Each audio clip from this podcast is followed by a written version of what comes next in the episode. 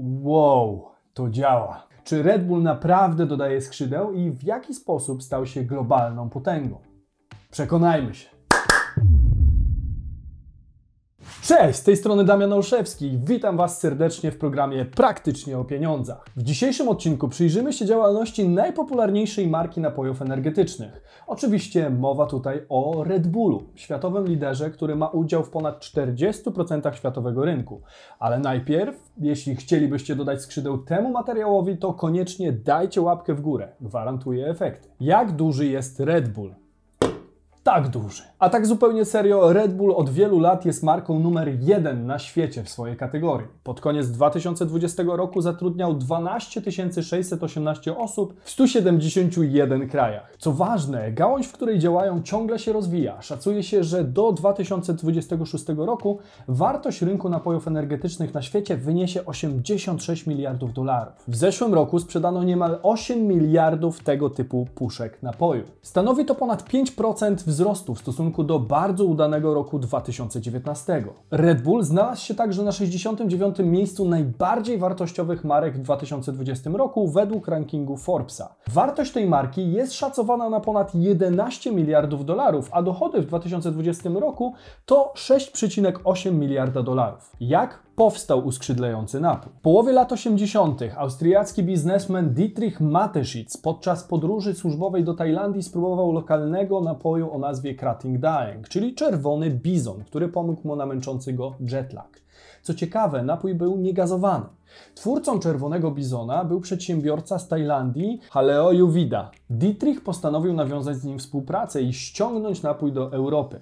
Zmienił on jednak nazwę z Czerwonego Bizona na Czerwony Byk i razem stworzyli firmę Red Bull. Każdy z nich włożył po 500 tysięcy dolarów i otrzymali po 49% udziałów. Pozostałe 2% udziałów trafiły do syna Tajlandczyka. Dietrich Mateschitz poświęcił prawie 3 lata od 1984 do 1987 roku na pracę nad formułą Red Bulla, pozycjonowaniem marki, opakowaniem oraz koncepcją marketingową. Red Bull Energy Drink zadebiutował na rynku w Austrii 1 kwietnia 1987 roku. Tym samym powstała zupełnie nowa kategoria produktów napoje energetyczne. No właśnie, nowa kategoria.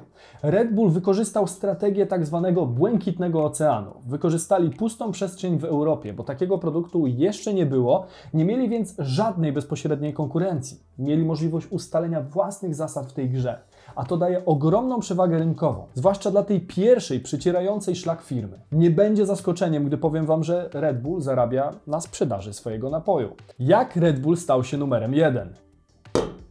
Cały sukces marki to głównie marketing. A jako, że był to produkt nowy, nie było na niego popytu. Sami musieli go wytworzyć i wybrać swoją grupę docelową. Co zrobili? Po prostu udawali się ze swoim produktem bezpośrednio do ludzi, głównie do mężczyzn między 18 a 35 rokiem życia. Za cel obrali przyjęcia studenckie, biblioteki, kawiarnie, bary mleczne i inne miejsca, w których spędzali czas. Dostarczając bezpłatne próbki swoim odbiorcom, oddali produkt bezpośrednio w ręce konsumentów. To z kolei sprawiło, że zaczęli o nim mówić, rozpowszechniając informacje o produkcie za darmo.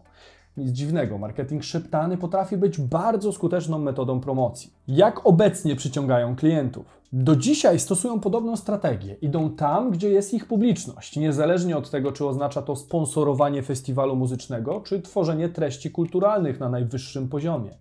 Publikują na blogu niesamowite materiały, które tworzy zespół marketingowy Red Bulla. Są one na tym samym poziomie co inne główne media, z których ich odbiorcy mogą korzystać. Red Bull udowodnił swoją skuteczność marketingową, biorąc swój produkt i kojarząc go z rzeczami, które kochają jego odbiorcy. Sponsorując lub tworząc dla nich wydarzenia takie jak sporty ekstremalne, koncerty czy festiwale muzyczne. Sprzedawali w ten sposób swoją markę jako pewien symbol, zamiast promowania wyłącznie produktu.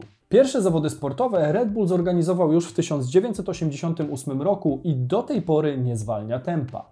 Co chwilę organizują kolejne różnego rodzaju wydarzenia w tak nietypowych konkurencjach jak choćby skoki z kilkudziesięciu metrów z klifu, ekstremalna jazda na nartach, drifting, akrobacje freestyle, motocross i samolotowe, czy choćby downhill. Dobrym przykładem jest akcja, gdzie w 2012 roku wysłali mężczyznę na wysokość ponad 39 tysięcy metrów ponad ziemię na małym statku i balonie z helem i pozwolili mu swobodnie z niego spadać.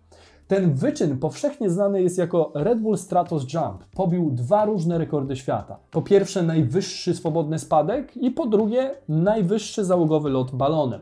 Takie wydarzenia niewątpliwie zwracają uwagę wielu konsumentów. Był także sponsorem wielu indywidualnych zawodników w takich dyscyplinach jak Formuła 1, skoki narciarskie czy żużel.